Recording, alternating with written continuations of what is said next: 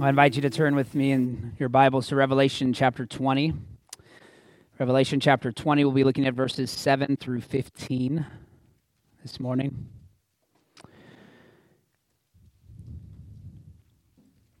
And as you're turning there, I, want you to think of a time in your life where you greatly offended your parents.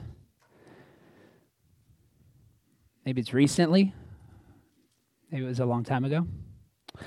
Um, but you greatly offended them and you received some form of discipline.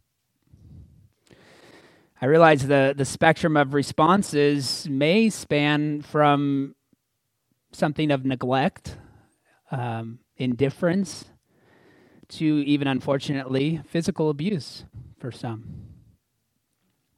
Um, for some of you, the punishment might have been so harsh it overshadowed the offense that you can't even remember what you did wrong. Discipline is one of the most difficult tasks for parents to do well. Every parent in here knows that is true. If you have children, surely you can think of a time when you disciplined out of anger. Uh, maybe you overreacted to a relatively minor offense, or maybe you failed to take the time to explain yourself. Or maybe you refused to follow up with your child for reconciliation afterwards. And so when we think of judgment, when we think of punishment, when we think of discipline, sometimes we have some false notions wrapped up with that idea. Right, we, we carry some baggage into this concept. But as we begin to consider the final judgment, it's important to begin with this that God's judgment is fully just. And he always disciplines his children in love. Hebrews 12 teaches us that. And so at Christ's return, everyone will stand before him to face a judgment according to what they have done. And so we need to unpack that a little bit.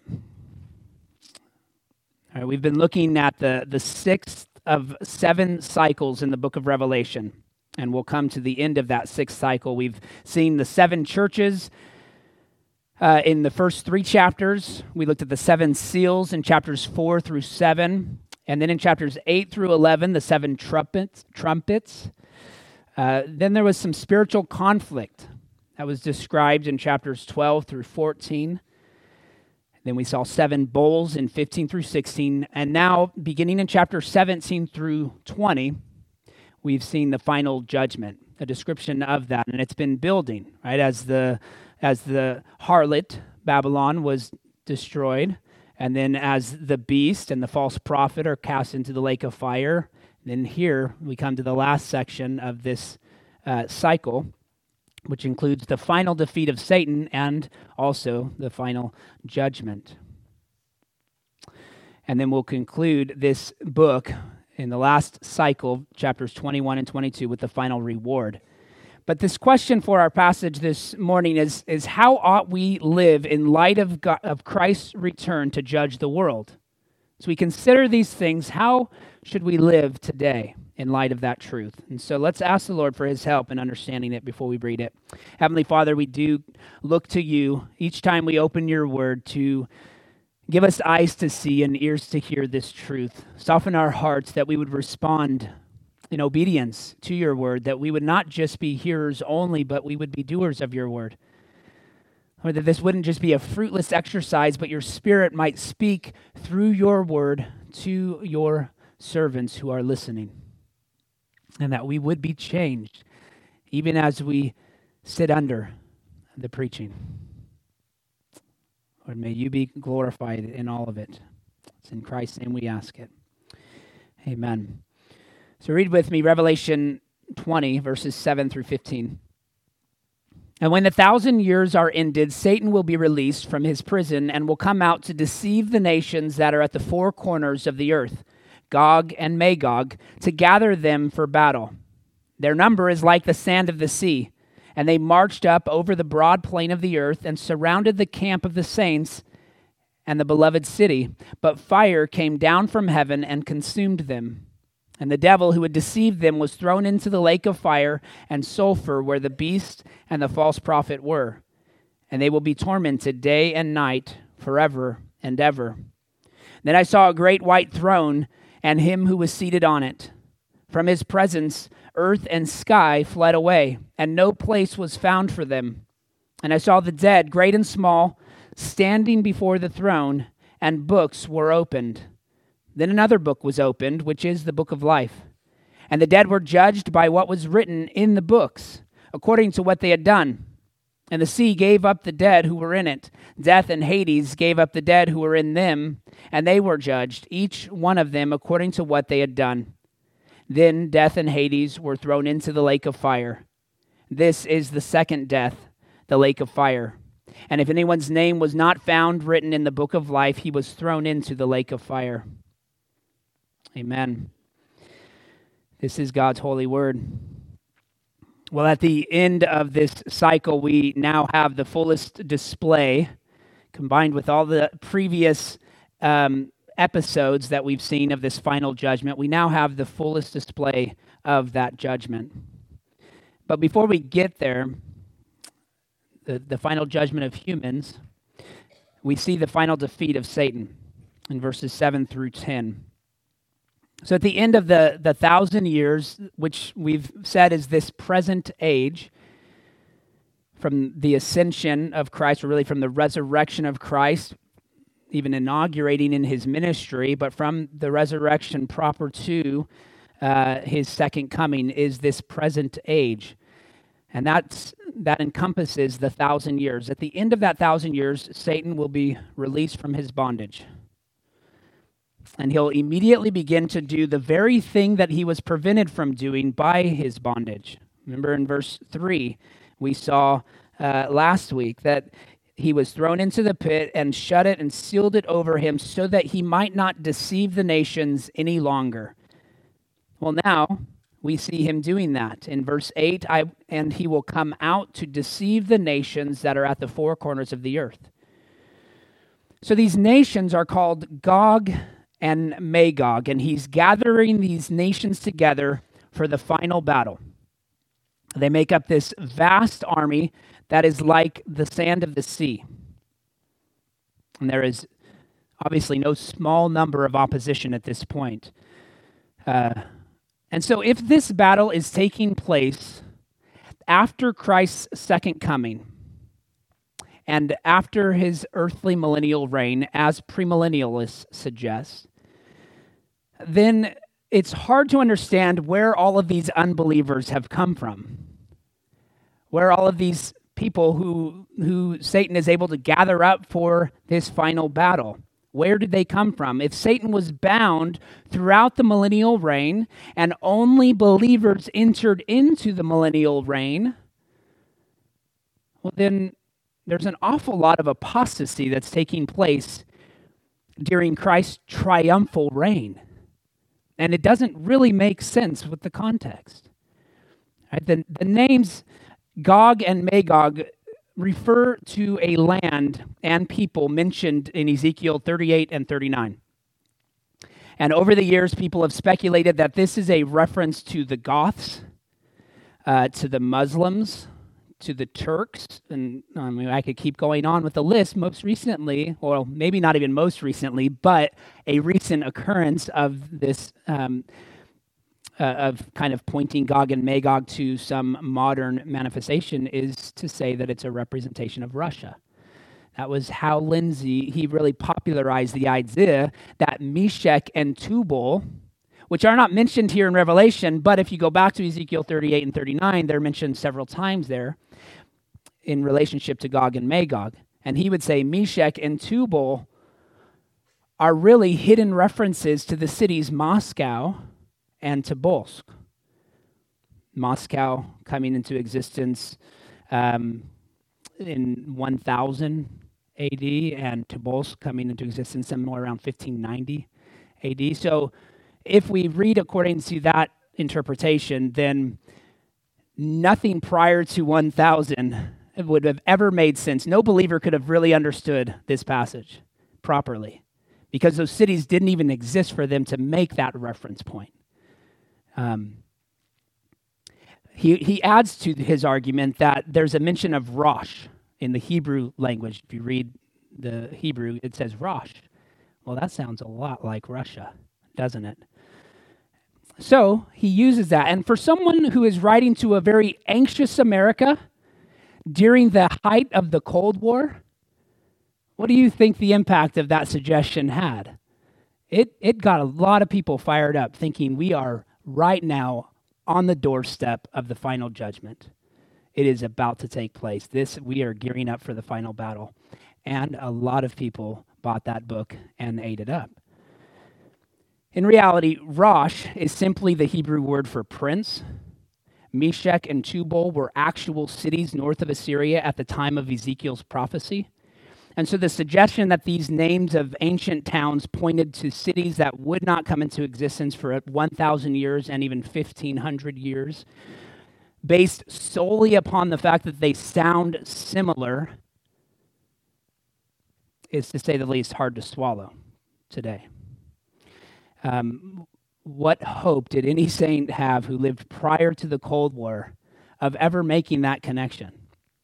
And that's why you don't have that interpretation prior to the Cold War.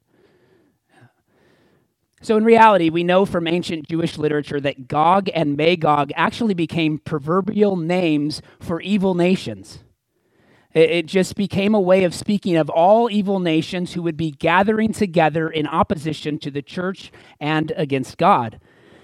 So, John's original audience would have understood that Satan was saying these nations will be gathering together, that Satan will gather every rebellious nation from all directions. That's, that's the four corners of the earth. And there'll be Gog and Magog. They're, they're the nations that, back in Revelation 16, verse 16, are the kings of the whole world who assemble at Armageddon.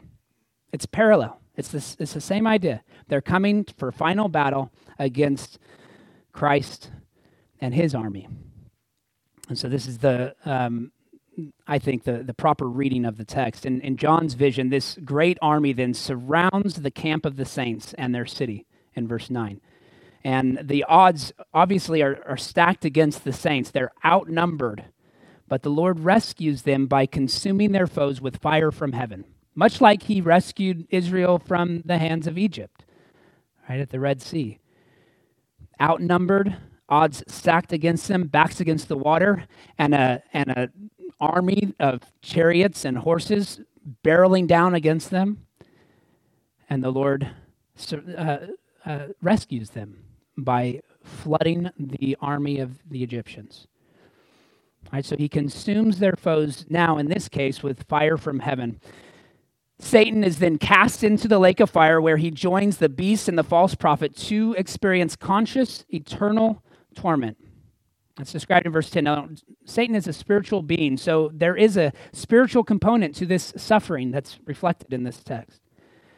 Uh, this suffering is, is not only reserved for Satan and demons, but for all who reject Christ and who worship the beast, as described in chapter 14, as we saw in chapter 19, verse 20, and as we see at the very end of this passage in verse 15. If anyone's name was not found written in the book of life, he was thrown into the lake of fire. So it's the, the same destination for all who are opposed to Christ and his purposes. So now, while Satan is still bound, now is your opportunity. Right, to turn to Christ. When Satan's restraint is released, there will be swift deception and a gathering against God's people that will take place. So the gospel of grace is offered to you now. Right? Now is the day to, re- to, to turn to Him, repent, and believe in Jesus as your Savior. Right? Because His victory was achieved for all who place their trust in Him. And although Christ defeated Satan on the cross, it is his return that achieves the culminating effect of that defeat. And so, in light of that, is that how you live this life? Do you live in light of Christ's victory? Are you confident that the spiritual forces of evil have really been waging a suicidal mission? That there is absolutely no hope of their victory? Right, these are questions about the assurance of your salvation. And John wrote his first epistle to believers in order that they might know that they have eternal life 1 John 5:13.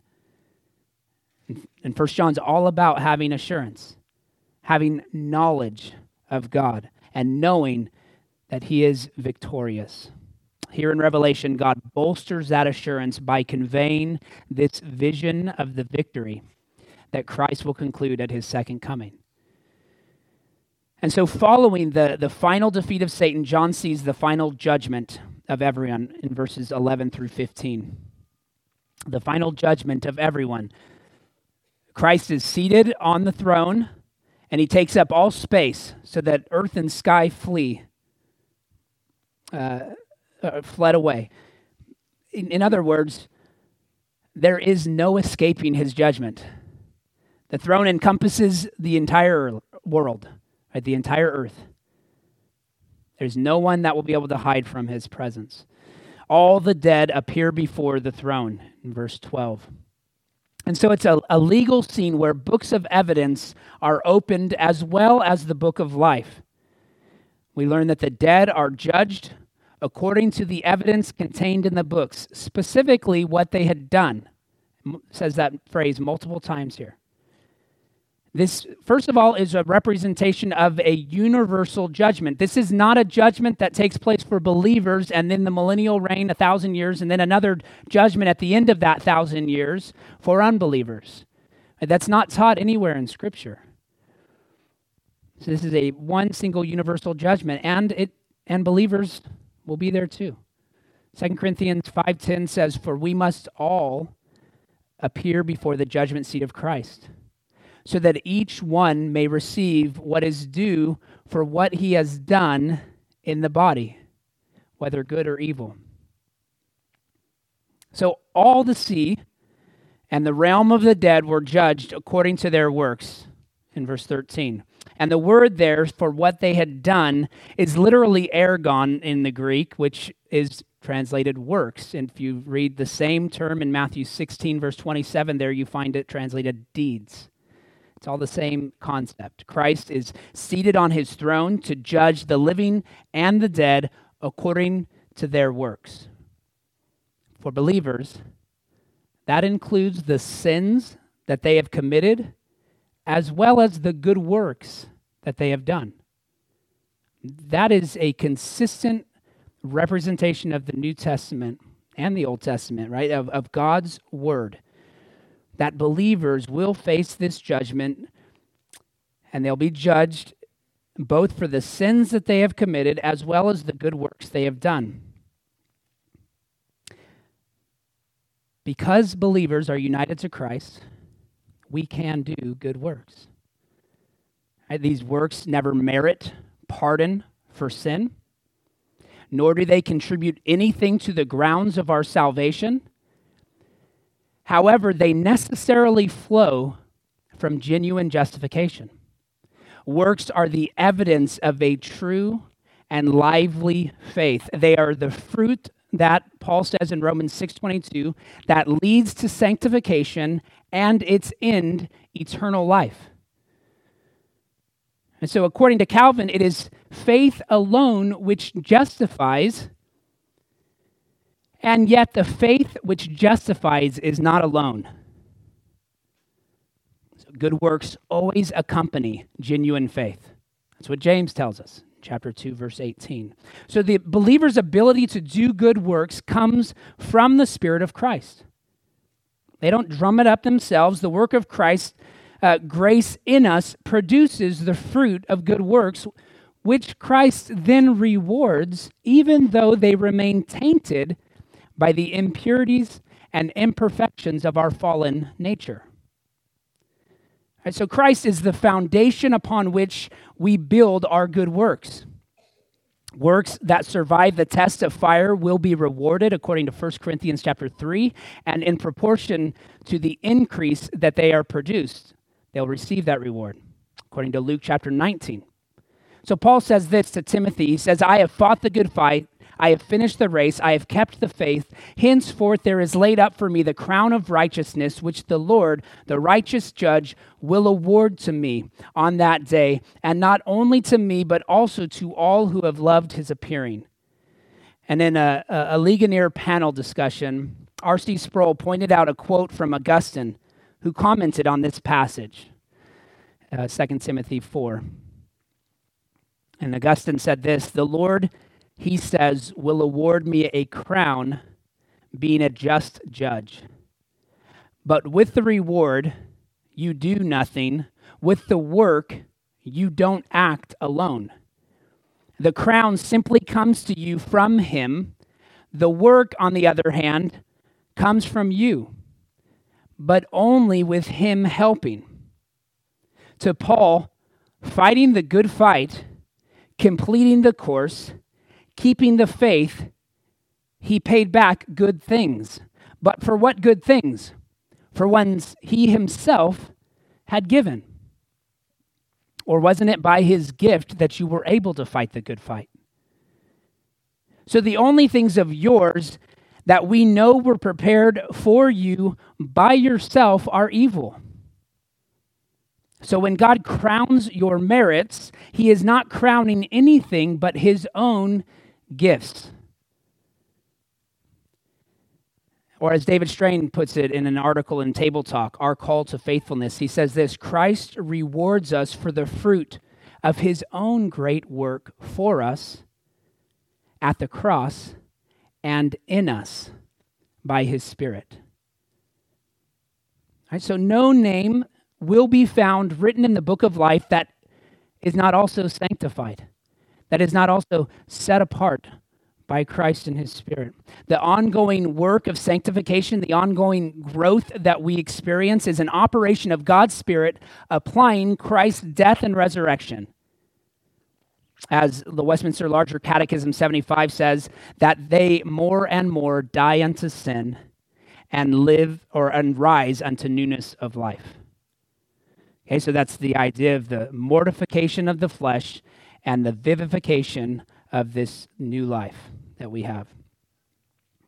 So Christ's suffering on behalf of the saints includes not only his suffering the penalty for their wicked deeds, but also the imperfections and defilement associated with their righteous deeds. That's why I say when we repent, we don't just repent of our sins, we repent of our works that are defiled and so it's because of what Christ has accomplished in his perfect life and in his substitutionary death on the cross that those who believe in him can stand before the great white the, the great white throne confident of their acquittal. Uh, Romans 8 1, there is therefore now no condemnation for those who are in Christ Jesus. We don't stand before him trembling. 1 John 4 17 says, By this is love perfected with us, so that we may have confidence for the day of judgment. Because as he is, so also are we in this world. He sees us in his Son. 1 Corinthians 11 32, but when we are judged by the Lord, we are disciplined so that we may not be condemned along with the world. So it's out of love well, in verses 14 and 15, death and Hades are thrown into the lake of fire, followed by all who are not found in the book of life. And death and Hades is a metonymy, which is for, it, it basically is a container for uh, a, a term that reflects on what it contains. Right? So what, what is death and Hades? It's, it's namely all the deceased who did not enjoy the first resurrection. It's those who did not go to heaven when they died and for their, from their temporary bonds in death and Hades, unbelievers now enter into their permanent bonds in the lake of fire at the final judgment. Conversely, saints are then ushered into the new heavens and the new earth, as we'll see when we conclude um, in the last cycle in the coming weeks. So, this idea of judgment is a terrifying prospect for God's enemies but it's an assuring comfort to believers. This is how the Heidelberg Catechism 52 puts it. What comfort is it to thee that Christ shall come again to judge the quick and the dead? Answer that in all my sorrows and persecutions, with uplifted head, I look for the very same person who before offered himself for my sake to the tribunal of God and has removed all curse from me, to come as judge from heaven, who shall cast all his and my enemies into everlasting condemnation, but shall translate me with all his chosen ones to himself into heavenly joys and glory. And that's our comfort. So we don't come to this judgment in fear. Anthony Hoekema says believers have nothing to fear from the judgment, though the realization that they will have to give an account for everything they have done, said, and thought should be for them constant incentive to diligent fighting against sin, conscientious Christian service, and consecrated living. It's, it's the same truth that comforts us that also encourages us to persevere in this life. All right, so that we won't stand there with nothing to show for our life. That all of our works won't just be burned up and we'll get through as if through fire and with nothing to show. Right? We won't lose our salvation, but we will lose the reward. That's, that's the plain teaching of Scripture. Believers can look forward to Christ's return because the final judgment will not bring condemnation, but vindication. Our guilt and our shame has been fully covered by the perfect sacrifice of our Lord upon the cross. And this is the message of the gospel that everyone needs to hear. And it's the gospel that saves enemies and transforms them into saints. It's this gospel that we must boldly proclaim to our lost loved ones and neighbors. Right, when you stand before the great white throne, you will either stand with confidence that your sins have been fully pardoned, or you will tremble before the Lord you rejected. And do not remain indifferent about the free offer of the gospel while you still have time to respond. I turn to the only one who can forgive you and reward you. The same Lord who removes your sin also crowns his own gift to you, that you might produce fruitful ministry for his glory. And so let's look to him for help in doing that even today. Heavenly Father, we thank you that we do have this confidence, even as we read of a, a of a fearful and terrifying scene that the unbeliever faces at the, the great white throne judgment. We know that we will stand and give account ourselves, but we also know that we stand as pardoned in Christ. Our sins have been forgiven, even the sins that, that affect or infect our best works have also been forgiven in Christ, so that our works are even accepted and rewarded by Him. So we can have confidence as we stand there. We can have hope and Lord, may that be what encourages us even to persevere in this life, to think about these things, to meditate upon them. That we would honor and glorify you in everything that we think, everything that we say, and everything that we do. We recognize that we will not be perfect. We cannot be perfect in this life. And yet we should consider these things. That we might, might be walking by faith by your Spirit and not depending upon our flesh. It's in Christ's name we ask it. Amen.